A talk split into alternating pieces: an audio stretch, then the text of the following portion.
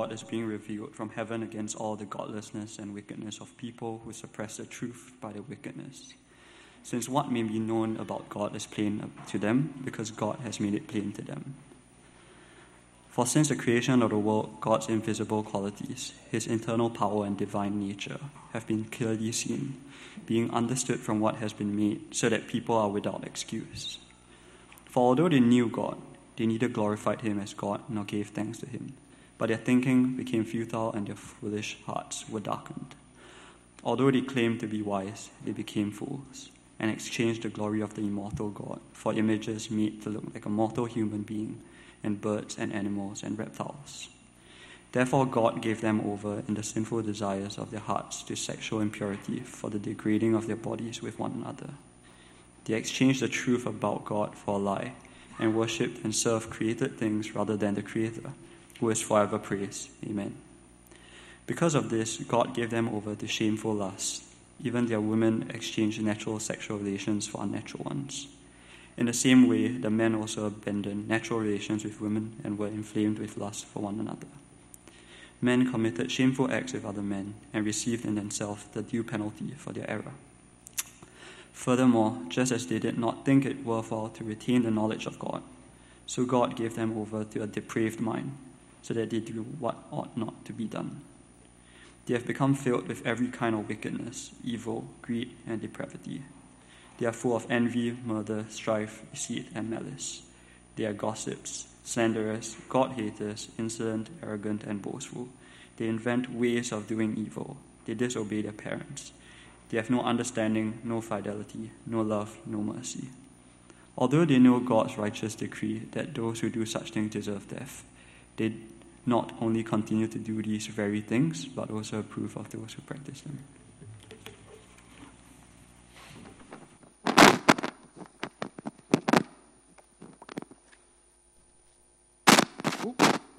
Good. Oh, done. All right. Oh, that's better. My name's Karl. I'm one of the pastors here, and uh, uh, we're going to be looking at that passage together. But before we do that, let's uh, spend some time in prayer. Uh, dear Lord and Heavenly Father, thank you so much uh, that you are a good and a loving God, a God who made us, and a God who wants us to know you. And uh, Lord, we ask this morning that you would help us to know who you are and uh, that you would help us to uh, receive the love that you offer us in Jesus, um, and Lord, to receive the knowledge that comes um, about you through him and through your word. So, Father, we pray that for Jesus' sake. Amen. As Jacob said at the moment, we're working through uh, uh, this question what do you live for? So, uh, someone might have asked you that question. You might be thinking about that question yourself. What is it that I live for? You might know what the answer to that question is, uh, or you might uh, still be thinking through what the answer to that question is. Uh, but every year we ask people what they think about certain topics. Uh, and uh, this year, that's our question. Uh, and then we look at the top responses. And this was one of the top responses that people live for virtue and I think every year that we do uh, one of these surveys, there's always something that, there's always one answer that surprises me. Uh, I, you know, I, I, thought that happiness would come out as a, as, a, as a key goal for people, that family is, a, is an important goal, but I was a bit surprised that virtue was such an important goal for so many people. But it makes sense, I guess, doesn't it? When you look around at the world, there are, uh, there are people who are uh, involved in uh, protests uh, people who are uh, activists uh, for the environment. There's lots of people who are engaged politically and socially in working for the good of others. Uh, in some of the uh, responses that we had to the survey question, there were lots of things that people said that they live for under this category. They said that they live to be authentic, to help and heal people. They live for harmony, for serving others. Uh, they live to be the source of love and fun for others uh, and they live for self love and for self acceptance. And maybe uh, virtue is uh, the thing that you're living for. Maybe you resonate with one of those responses uh, that we received. And if that's so, then you're in good company. Uh, in 2013, the Australian sociologist and author Hugh Mackay published a book called The Good Life. And the, the question of his book was what is a good life? What does a good life consist of? And he, the conclusion of his book was this he wrote, The good life is not the sum of our security, wealth, status, postcode, career, success, and levels of happiness.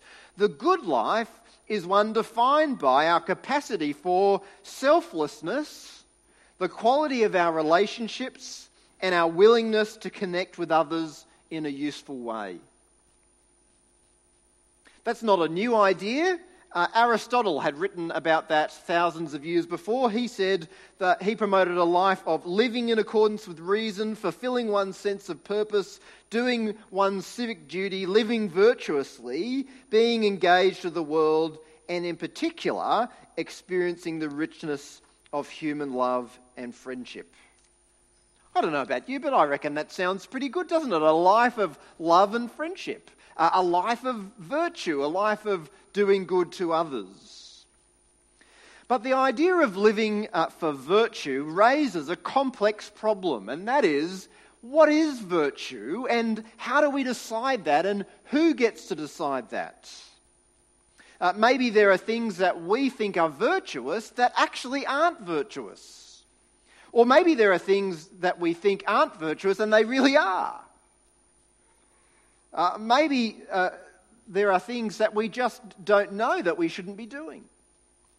And how would we find that out? How would we know if that's the case or not? Think about happiness, for instance. Uh, it sounds like a noble idea. It sounds like a great idea, doesn't it? To live for the happiness of others. Uh, it, it, sounds like it, it, it's a good thing to do, but what does that actually look like in practice? You see, what if me aiming to make you happy actually hurts somebody else? What do I do then? Which, which is better? And what about crime and injustice? What, what if dealing with perpetrators makes the victims happy, but it doesn't make the criminals happy, does it? So, how do I evaluate those things? How do I work out what's virtuous and what isn't? Or take another example. Uh, most people in our society would rate tolerance as one of the highest virtues uh, that we can have. Uh, but what do we mean by that? What do we mean by tolerance? Sometimes in, toler- sometimes in practice, tolerance becomes being tolerant of everything except intolerance.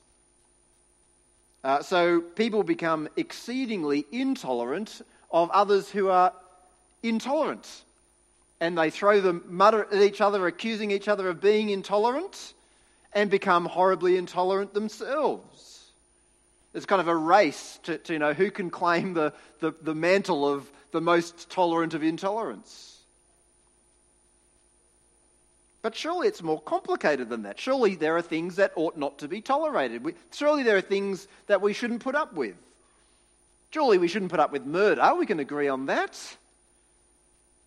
But what about murderous threats and violence? There's a debate raging in Australia at the moment about free speech, what people should and shouldn't be able to say. What about violent language on Facebook? Should that be allowed? Death threats? Abuse? And why should tolerance be the greatest virtue? Or why should happiness be the greatest virtue? Where is that written? Who gets to decide that? Some people have tried to ground ethics in things like science, uh, or at least in their understanding of science. So, the most famous bad example of that probably is the Nazis. The Nazis viewed the German race as a superior race, as a genetically superior race. They viewed other people as inferior. The Jews were inferior, homosexuals were inferior, disabled people were inferior. But it wasn't just the Nazis. Please don't think that before the Second World War there was just a pocket of people in Germany who held those kinds of views. Actually, there was a, the, the Nazis gained some of their inspiration from the eugenics movement of North America, of, of America in America, there was a very popular idea that there were some people who were regressive. There were some people, some human beings who were not quite up to the mark, and they ought not to be given any help, any kind of social aid or anything like that, so that they could just die out. Indeed, some American states even enforced sterilisation of criminals and other people. In, a eight, in an 8 1, 8 to 1 majority decision by the US Supreme Court defending that practice of enforced sterilisation, Justice Oliver Wendell Holmes wrote this It is better for all the world if instead of waiting to execute degenerate offspring for crime, or to let them starve for their imbecility, society can prevent those who are manifestly unfit from continuing their kind. Just take a moment to appreciate what's being said and who it is being said by. That is the US Supreme Court of America, with only one, dissent, one person dissenting from that view. This is the court that is set aside to uphold justice.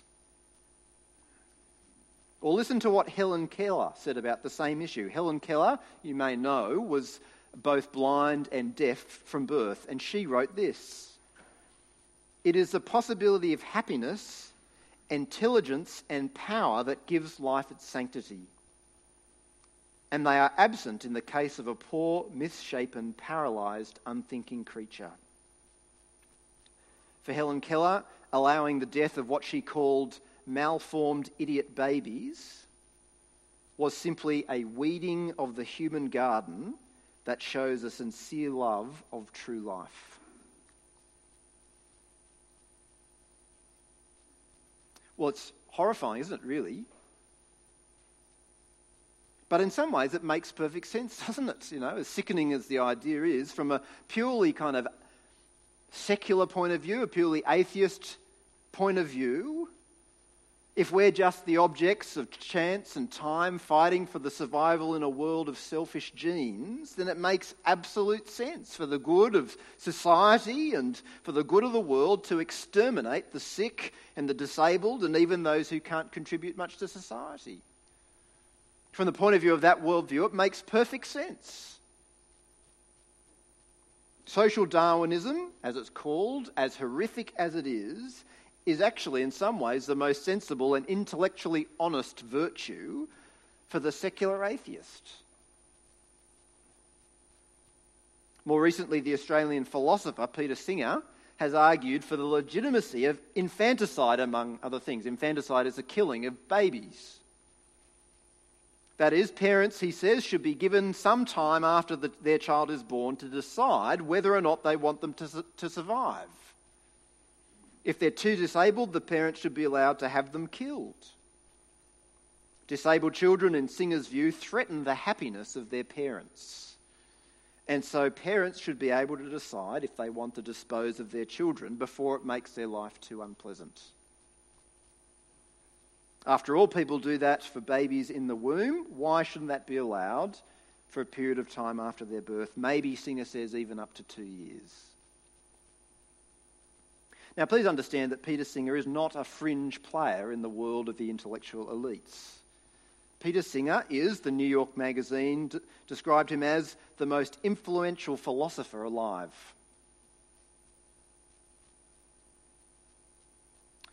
So the question is how do we decide what is virtuous and good? Do we let the majority decide? Well, the majority in Nazi Germany decided that it was right to exterminate those that they thought were inferior. The majority of the Supreme Court in America voted for the enforced sterilisation of criminals and others that they thought were inadequate. How do we decide? How do we decide what is virtuous and what isn't? The Greek uh, mathematician and philosopher Archimedes once famously said, apart from discovering things uh, about weight. He once said this famous quote He said, Give me a fixed point and I'll move the earth. Give me a fixed point and I'll move the earth. That is, his point is, where do we find a fixed point by which we can move and measure everything else? How do we find, find out what is virtue? So that's the question. What is virtuous and what isn't? It seems like a great idea to live a virtuous life, but how do we decide what that is? Well, the Bible's answer is that a virtuous life, the, the, answer, the, the decision of what virtue is, comes from beyond all of us. It comes from God. And that is, in many ways, what that passage that we read before is all about. To try and understand that passage, I want to give you an illustration. Imagine that you threw a party uh, and you invited a whole lot of people over to your house. Now, if you throw a party, generally speaking, if it's your party, you get to decide what goes on. You know, you get to decide what, what happens. Now, you could do that very selfishly, and you could throw a party which is just all your favourite things and the things that uh, you know that nobody else will enjoy. But generally speaking, if anyone has a, an ounce of kind of uh, respect for others, when they throw a party, they'll throw a party that they want other people to enjoy. So you, you come up with these plans for throwing this party for things that people will love and enjoy, and you invite them all over, and, uh, and you can't wait for this party to begin. Now, imagine that your guests come, and the mo- from the moment that they set foot in the door, they completely ignore you. You say hi to them, you open the door, you, you invite them in, and they just pretend that you don't exist. They just kind of shut their eyes and cover their ears, and you, and you try and have a conversation with them, and they just walk around not listening, not looking. Uh, they eat the food that you've prepared for them. You've spent hours preparing this food for them, and they love it and they enjoy it, but they refuse to acknowledge that you're even there. You might overhear one of the conversations in one of the little huddles that's taking place, People saying, wow, this is great food. Isn't this some of the best food that I've ever had? Where do you think it comes from? I heard that Bob made it. Oh, Bob, I don't even think that Bob exists. I think Bob is just a figment of your imagination. The food just appeared where it was. And because they pretend that you don't exist, they start to not only eat your food and ignore you, but they start to reimagine what the party could be like. They come up with their own ideas of what would be great things to do at your party. And so they see the TV and they think, well, that'd make a good drinks tray, wouldn't it? I might use the television as a drinks tray. It's got a nice big surface area, can carry lots of drinks at once. They use your lounge as a trampoline. They think, well, that looks pretty bouncy. I might jump up and down on that. They think it'd be nice to have a bonfire in that office over there, wouldn't it? Maybe we could use the dining table and we'll cut the dining table up, we'll burn it, and we'll use it as a bonfire in the office. What do you think you would do if your party ended up like that? Well, you'd probably be quite upset, I imagine. In the first place, that's probably an understatement. You'd probably also think very seriously about calling the police, wouldn't you? They've set fire to your office, your dining table. What do you want? Do you want them out of your house? You wouldn't just say, oh, well, they're destroying my house. I'm sure they don't mean anything by it. But imagine if on that first night you didn't call the police, but you waited till they'd all gone and you spent the night tidying up and you thought to yourself, well, maybe I'll invite them around again tomorrow. Maybe I'll give them another chance. And then they come back the next night and they do the same thing all over again. And you think, oh, oh I'll give it another go. And they come back day after day and year after year, and nothing ever seems to change. You still don't exist. They still destroy your house they still take all the good gifts without acknowledging what you've done for them. Now, maybe you begin to imagine, just in a little way, what it is that we've done as human beings with God. You see, that's exactly what God says has happened in that chapter of the Bible that we read before. Work through that chapter with me. It says at the beginning of that passage in verse 18, the wrath of God is being revealed from heaven against all the godlessness, godlessness and wickedness of people. Why is God's wrath coming against the world? It's not because God is uh, by nature vindictive. God is by nature compassionate. Why is his wrath coming against the world? Because people suppress the truth by their wickedness. What do they suppress? The truth about God. Verse 20. For since the creation of the world, God's invisible qualities, his eternal power and divine nature have been clearly seen, being understood from what has been made, so that people are without excuse. He says, but you can see that God is there. It doesn't, it doesn't take a rocket scientist to work that out. We can see that the world is wonderfully made, beautiful, exquisite, glorious, that it's rational, it's not a nonsensical world, the kind of world that you might expect if it was made from chance. It's a world of order and design, where things fit together and work together. But like people, this passage says, like the people at that party, we close our eyes and we cover our ears and we say, no, it doesn't, it doesn't work like that.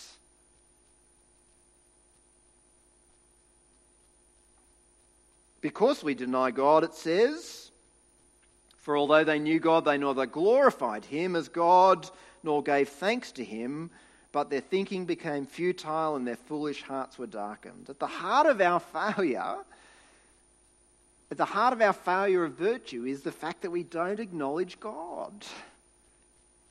So you might think to yourself, well, I'm a, I'm a pretty good person. I live, uh, you know, I haven't stolen anything from anyone except the tax department or something like that. You know, I haven't, uh, I haven't murdered anyone. I try to be nice to people. I don't always succeed, uh, but I try to be nice.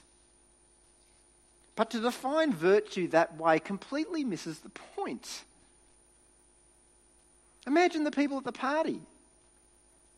So nice to each other,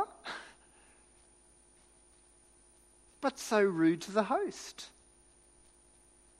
Is that virtuous? This universe is God's world. We're God's guests. In fact, we're not just God's guests, we actually derive our whole life from Him. He made us, He sustains us every moment of the day. So even if we lived life, you know, perfectly taking care of the furniture of God's world, even if we could do that perfectly, if we ignore God, that, that isn't virtue.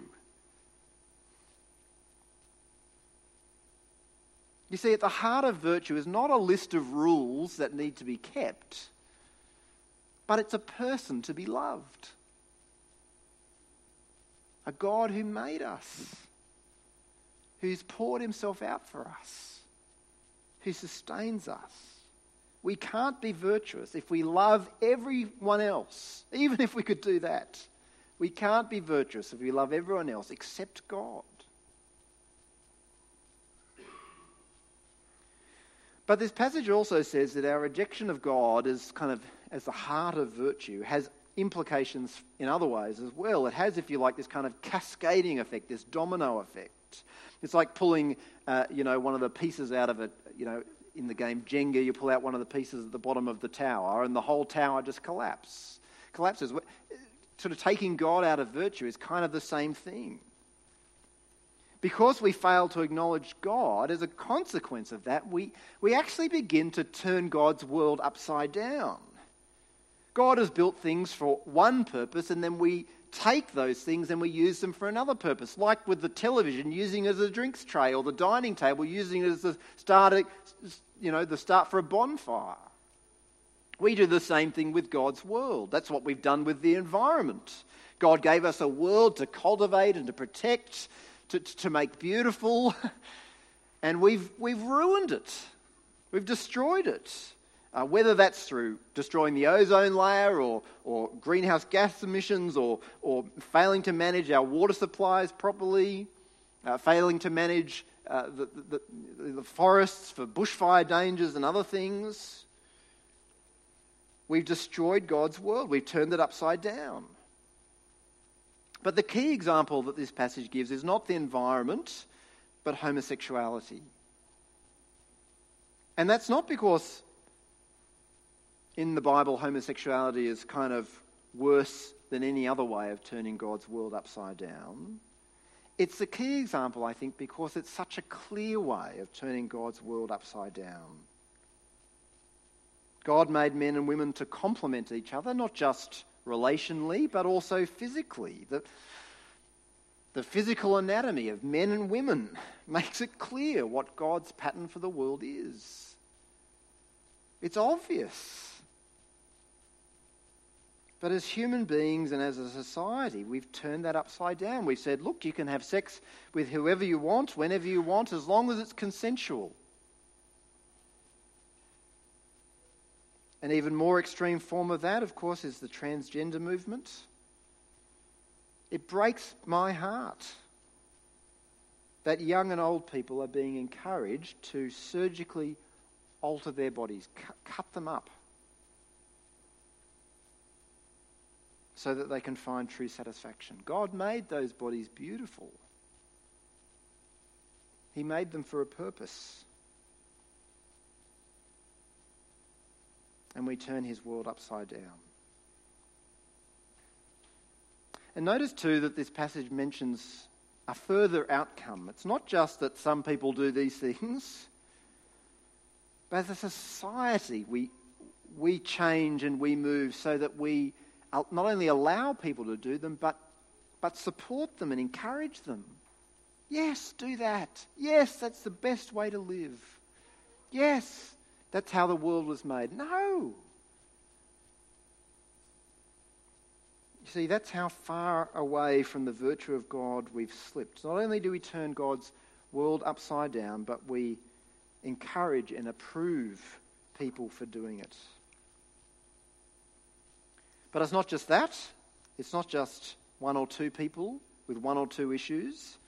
All of us have turned God's world upside down. God made us for love, but we hate. God made us for generosity, but we're greedy. God made us to respect and obey our parents, but we disrespect and obey our parents. God made us for mercy, but we're brutal. God made us to look after his world, but we've raped and pillaged it and brought it to within a hair's breadth of its own destruction. Because we don't love God, we turn his world upside down and we destroy it.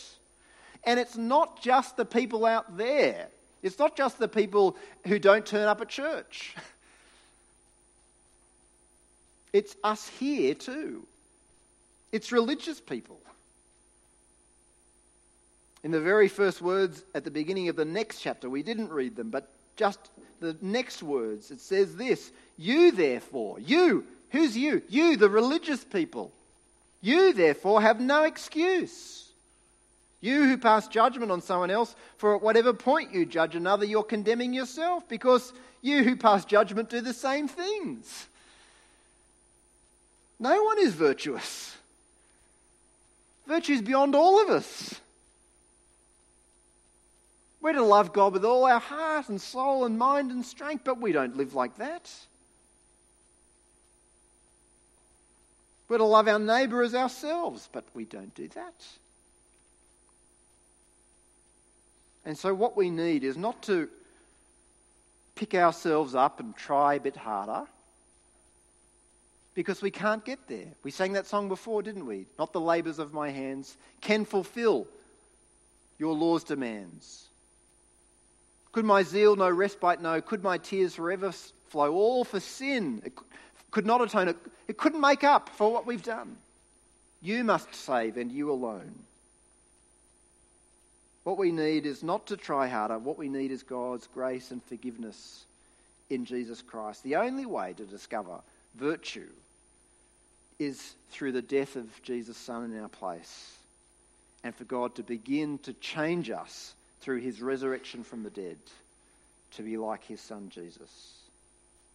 We can't be virtuous without God. We can't be virtuous without God's grace and mercy in Jesus. How do we receive that? How do you receive that? The first thing that we do is acknowledge that God is right. That is, acknowledge that we're not virtuous people, that we don't love God, that we don't love each other, that we've turned his world upside down. The first thing we do is acknowledge that. And the second thing we do is we ask God to forgive us through Jesus. We ask God to bury in the grave with Jesus all the things that we've done against him. And we ask him to fill us with the new life that comes through Jesus to love and to serve God. Well, if you haven't done that, uh, then I'm going to pray now, and you like, might like to pray along uh, with me in your own heart and mind. Let's pray. Dear Lord and Heavenly Father, we want to acknowledge every single one of us that we are not virtuous people. Lord, we see the, the goodness of virtue. We see the goodness of living for others, loving others. But Lord, so often we fail to do that. So often, too, we get confused about what is good and what isn't. We make our own decisions about that. We turn your world upside down and we say that good is evil and evil is good. Lord, we have not only done that, we've also pushed you out of the picture. And every day we, again, we do that. We might be kind to those around us, Lord, but we pretend that you don't exist and go about things our own way. We receive your good gifts and don't acknowledge you, neither glorify you nor give thanks to you. Lord, we want to acknowledge that. Uh, some of us want to acknowledge that. We've acknowledged it many times before. Some of us perhaps want to acknowledge that for the first time. Lord, please forgive us through Jesus, uh, through his death on the cross in our place. Uh, please restore us to yourself. Uh, forgive us for what we've done as individuals and what we've done as a society and as a, as a, as a, as a people. But Lord, forgive us so that we might know your grace, that we might be raised up with Jesus by the power of your Holy Spirit and that we might live a new life uh, for your good and for your glory. Lord, we ask it for Jesus' sake. Amen.